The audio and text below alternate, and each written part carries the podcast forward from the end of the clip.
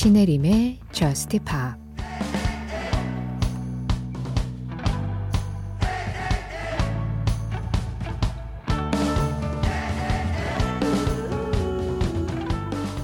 그때 난 말했지. 그녀를 찾기 전까진 다신 사랑에 빠지지 않을 거라고. 어둠 속에서 길을 잃었지만 끝내 그녀를 찾았어.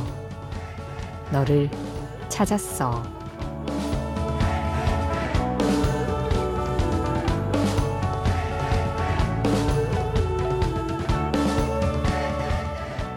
Until I Found You.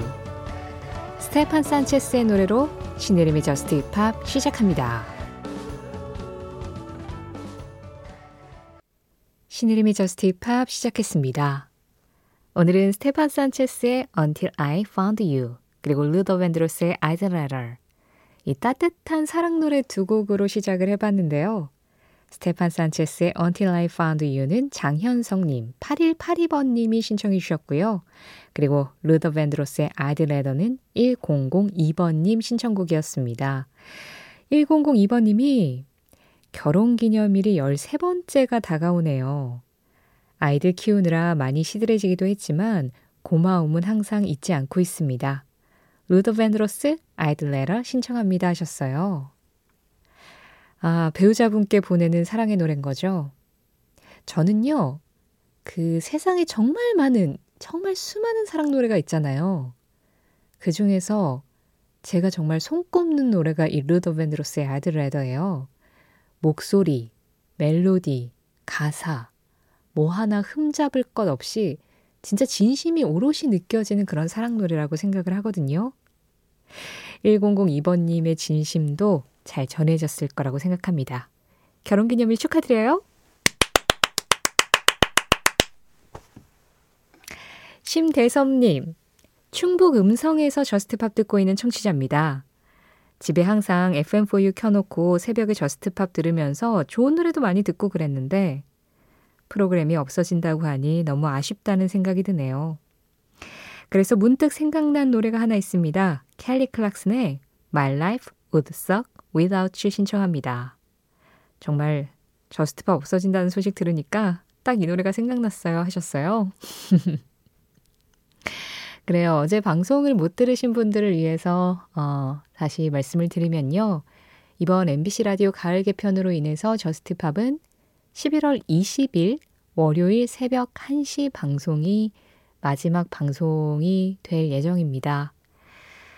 아, 그래가지고 어제 제가 이제 방송에서 공식적으로 이 개편 이야기를 말씀을 드린 이후로 정말 많은 분들이 아쉽다라는 말씀을 해주셔서 제가 뭐 다 차차 가능한 소개를 해드리긴 하겠지만 제가 그동안 헛 방송하진 않았구나. 그래도 어, 나름 우리가 진짜 의미 있는 시간들을 만들었었구나. 그런 걸 좀 다시 확인을 했습니다. 대섭님, 아, 이 노래로 뭔가 우리 안에 쌓여있는 그 아쉬움과 뭔가 그 풀리지 않는 그런 미련 같은 것들을 아주 시원하게 해소시켜 줄 수 있을 것 같아요. 저도 이 제목이 너무나 마음에 듭니다. 켈리 클락슨이에요. My life would suck without you. 켈리 클락슨의 My Life Would Suck Without You에 이어서 들으신 음악은 Foster the People이었습니다. Pumped Up Kicks. 신혜림의 저스트 팝 참여하는 방법 안내해 드릴게요. 우리에게 주어진 시간이 정해져 있다고 해도 아직 우리에게는 9일이란 시간이 남았고요. 그 시간 동안 여러분들의 이야기 최대한 많이 듣고 싶습니다. 하고 싶은 이야기 듣고 싶은 음악 이쪽으로 보내주세요. 문자는 샵 8000번이에요. 짧은 문자에 50원, 긴 문자와 사진에는 100원의 정보 이용료 들어가고요. 스마트 라디오 미니로 들으실 때 미니 메시지 이용하시는 건 무료입니다. 신혜림의 저스트팝 홈페이지 사연과 신청곡 게시판 언제나 여기는 열려 있고요. 또 저스트팝 공식 SNS도 있어요. 인별그램 MBC 저스트팝으로 들어오시면 그날그날 방송 내용 그리고 여러분들하고 나누고 싶은 이야기 간단하게 feed로 올리고 있거든요. 거기에 댓글로 참여해 주시는 것도 가능합니다. 김승현님, 저도 물개 박수 받을 수 있을까요? 11월 11일이 제 생일이에요. HYBS의 Ride 신청합니다 하셨는데요. 뭐, 당연히 되죠. 김승현님, 생일 축하드립니다. 사실 생일 선물로 저스트팝 계속 해주시면 안 되냐고도 하셨는데요. 그거는 제가 드릴 수 있는 선물은 아니어서 저기 MBC 사장님이나 MBC 라디오 국장님 한테 이렇게 개인적으로 제가 생일인데 저스트 팝을 좀 계속 해주시면 안 되겠느냐 이렇게 좀 얘기를 해주시거나 그렇습니다. 제가 드릴 수 있는 건 이 박수와 신청곡밖에 없네요. 그래도 어, 제가 그 저스트 팝을 하는 동안 여러분들의 생일이나 아까 결혼기념일도 그렇고 이렇게 좋은 일들을 아직은 축하를 해드릴 수 있는 게 너무 다행입니다. 김승현님 생일 축하드리면서 신청곡 보내드릴게요. 하입스, Ride.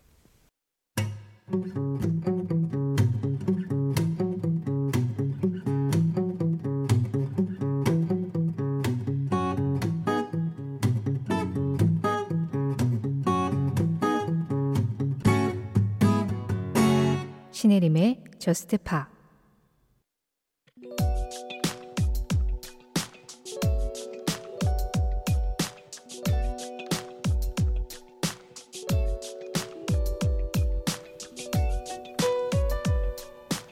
2004년 11월 11일. 이날 영국의 밴드 콜드플레이는 팬에게서 온 편지 한 장을 받는다. 편지를 보낸 팬의 이름은 세라 센스버리. 세라는 학생이었는데 콜드플레이에게 보낸 편지에 자신의 학교 자선단체에서 어려운 사람들을 위한 기금을 모금하고 있다고 적었다. 그리고 가능하다면 콜드플레이 멤버들의 사인을 받아 그것을 팔아서 자선기금에 보태고 싶다는 내용도 덧붙였다. 콜드플레이 멤버들은 이 편지를 보고 너나 할 것 없이 사인을 한 것은 물론 그 사인을 당시 영국에서만 300만 장 이상 판매되어 triple platinum을 기록한 콜드플레이의 2집 앨범 위에 썼다. 덕분에 이 사인 CD가 세라 세인스버리의 학교에 도착했을 때 이 이야기가 널리 알려졌고 콜드플레이의 사인 CD는 4,000파운드, 우리 돈 약 640만 원 정도의 가치로 뛰어오르면서 자선기금 모금에 큰 역할을 했다.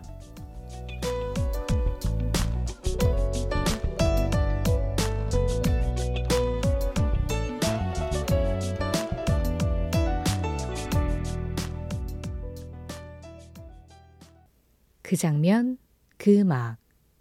오늘은 2004년 11월 11일 콜드플레이의 In My Place와 함께 콜드플레이의 팬을 위한 자선기금 모금 현장을 다녀와 봤습니다.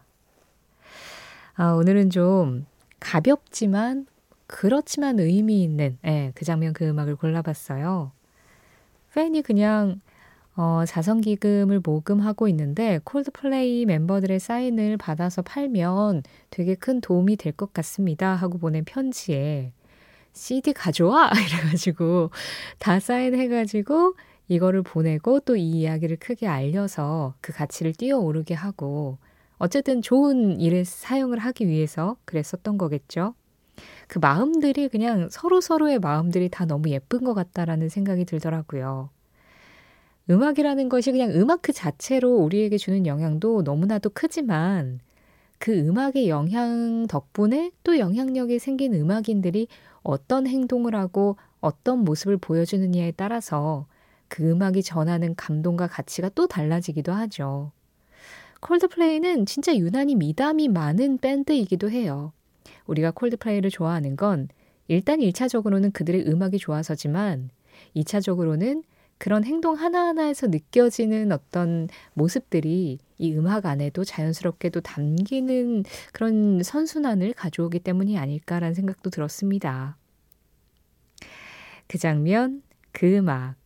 오늘은 2004년 11월 11일 콜드플레이의 팬을 위한 자선기금 모금 현장을 다녀오면서 그때 당시에 콜드플레이가 triple platinum을 기록했었던 2집 앨범에서 In My Place 함께 들었습니다.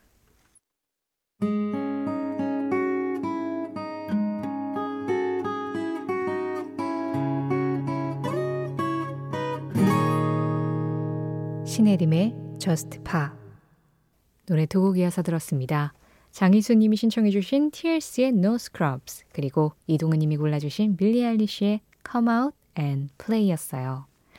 Come Out and Play는 이게 겨울 음악 느낌이 굉장히 가득한 곡이라 이제 슬슬 겨울이 오고 있구나 이런 생각 드는 곡이었죠. 9732번님이 항상 조용하고 꾸준하게 잘 듣고 있었어요. 아쉬운 마음에 문자 보냅니다. 평소에 국내 락 위주로만 노래를 들었는데 저스트팝 들으면서 제 안에 새로운 팝송들이 차곡차곡 채워져 갔어요. 저는 특히 라이브 음악 듣는 날이 제일 좋았어요. 남은 시간도 잘 들을게요. 항상 감사했어요. 하셨는데요. 아, 그래요. 저스트팝이 매달 마지막 주 목요일 새벽 1시에 항상 라이브 특집을 했었죠. 사실 이제 다음 주 목요일 한 번 이제 특집 날이 남았는데, 어, 조주현 님도 그렇고 이영웅 님도 마지막으로 라이브 특집 해주시면 안 되냐고 하셔가지고요. 다음 주 목요일 새벽 1시에 대미를 장식하는 라이브 특집을 할까봐요. 네. 그래서 그날 듣고 싶으신 라이브 음원들 있으시면 신청 미리 해주세요. 어, 또 생각이 없다가 갑자기 또 라이브 특집 또 마지막이다라는 말씀을 드리니까 뭔가 또훅 예, 오네요. 아, 진짜 이렇게 그 개편 때 되면은 개편이 됩니다라고 말씀을 드린 이후로는 그 김광석 씨 서른 즈음의 가사처럼 매일 이별하고 살고 있구나. 저는 그 생각이 너무 들거든요. 우리 매일 하루하루 이별하고 살고 있는 그런 기분이에요. 그런 기분 안 들었으면 좋겠는데. 2793번님, 그린데이의 Last Night on Earth 신청해요. 배철수의 음악 캠프에서 처음 듣고 너무 좋았는데, 저스트팝에서도 신혜림 작가가 좋아하는 곡이라고 다시 나왔을 때 저도 너무 행복하게 들었던 밤이 기억나네요. 항상 건강하시고 새로 한다는 골든디스크도 그 시간에 깨어있다면 놀러 갈게요. 매일 같이 하겠습니다 하셨는데요.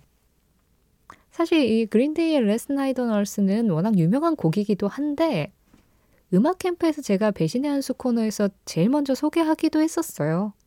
네, 그때 소개를 하고 그것도 꽤 오래됐죠. 예, 네, 꽤 오래전에 소개를 하고 그 이후로도 신청이 들어와서 이제 자주 트셨고 저도 워낙 좋아하는 음악이어서 저스트팝에서도 전해드리고 했었는데요. 제가 뿌린 씨앗이 아주 널리 퍼지고 있군요. 아니에요. 좋은 음악은 어떤 루트로도 또 알려질 가능성이 굉장히 높습니다. 그 가능성 중에 하나를 이 그린데이의 Last Night on Earth 이 음악 자체가 가지고 있었던 거겠죠. 2793번님 신청으로 듣겠습니다. 그린데이 지구의 마지막 날 Last Night on Earth 이어지는 음악 스노우 알레그라입니다. Fool for You 음악에서 가장 중요한 것은 재미다. 스티브 루카서 토토의 멤버 지금 들은 노래의 메인 보컬을 맡은 스티브 루카서의 한마디에 이어서 들으신 곡 7731번님 신청곡이었습니다. 토토 I'll be over you 음악에서 가장 중요한 건 재미라고 하는데 오늘 한 시간 동안 이 음악들로 재미 있으셨을까요? 사실 저스트팝이 제가 막 이렇게 재미를 드리는 진행자는 못 되다 보니까 음악이 재미가 좀 있었어야 되는데 아마 그랬겠죠?